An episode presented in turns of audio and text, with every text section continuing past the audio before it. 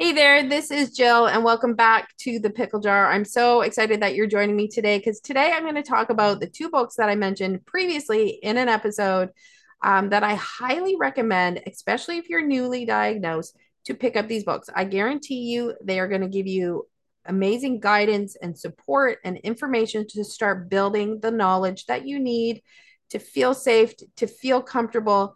Um, to help you sleep better at night because it's scary. It's scary when you're newly diagnosed with a chronic illness, especially with a chronic illness that people don't know a lot about. You know you're rare. If you get into the support groups you you hear the stories you you hear um, maybe the negativity and different things like that of things that are going that people aren't aware of this illness and we need to be proactive for ourselves and you can do that with resources like this. So and even if you've had this illness for years i've had uh, primary addison's disease for over 10 years i've tried to educate myself as best as i can i can tell you both of these books provided me with knowledge and reassurance and new tips and new ideas and different things and just reminded me of important things that I needed to be reminded of. So I highly, highly recommend them.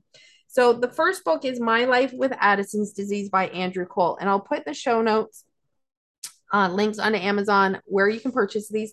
These are both inexpensive books. Um, they're both very easy to read. They're like 60 pages, nice, quick reads. Um, at, Andrew gives a nice little overview of his diagnosis and how his journey had taken place, and a nice overview of his perspective on the illness and how to manage it. One thing I really loved about Andrew's book is his honesty and his emphasis on um, being proactive in managing things outside your illness, especially your diet the things that you eat, the way you fuel your body, and how that affects your body, and how he has found how much it's improved his quality of life. He gives some great tips and really explains uh, nutritionally how you can improve your life with Addison's disease um, properly with nutrition. So I highly recommend Andrew's book. Um, the other book was Living with Addison's Disease, a guide for people with Addison's supporters and professionals. Now, this is a little bit more of a medical based book. It's been, it was put out by the self help group in the UK. And I absolutely um, love the fact that they've called it the self help group because it really, the reason why they did that is because we need to self help ourselves. And that's what this book is all about. It's about empowering yourself to self help yourself with Addison's. That's what we need to do. That's what this podcast is about. This is what about us all connecting and building a community. We need to self help because we are rare, because people in the medical com- community are likely not um, to know how to treat us when we are in a crisis. We need to be prepared as possible, and we can be. Okay. And this book is going to help you be prepared, I guarantee you. So I highly recommend you pick it up.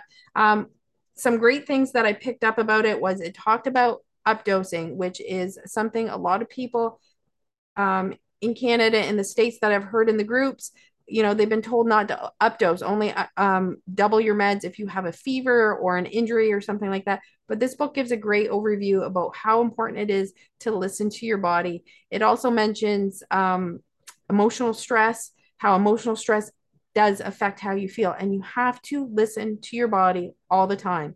Um, and you need to communicate how you feel to your medical team. And you need to build that team and to build that communication and how critical it is to keep you out of crisis. Um, it also mentions in the book something we don't hear a lot about the genetic component of Addison's disease.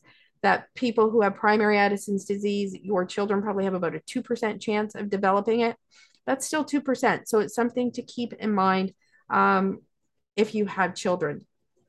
But it's great. It explains the meds, um, emergency kits, everything. I highly recommend both these books to anyone who has adrenal insufficiency and anyone who loves anybody with adrenal insufficiency. You need to take the hour and a half and put your time into that person and just read it and understand them a little bit more it's so so important for us to be safe and to have that support so i will put in the show notes for you about these books so that you can find them easily both inexpensive um, the Living with Addison's book also has great resources in the back, websites of different organizations and different things so that you can have those as a resource and in your toolbox to empower yourself in your illness. So pick up these books, read them. I hope you get something out something from them and until next time, please be well my pickles.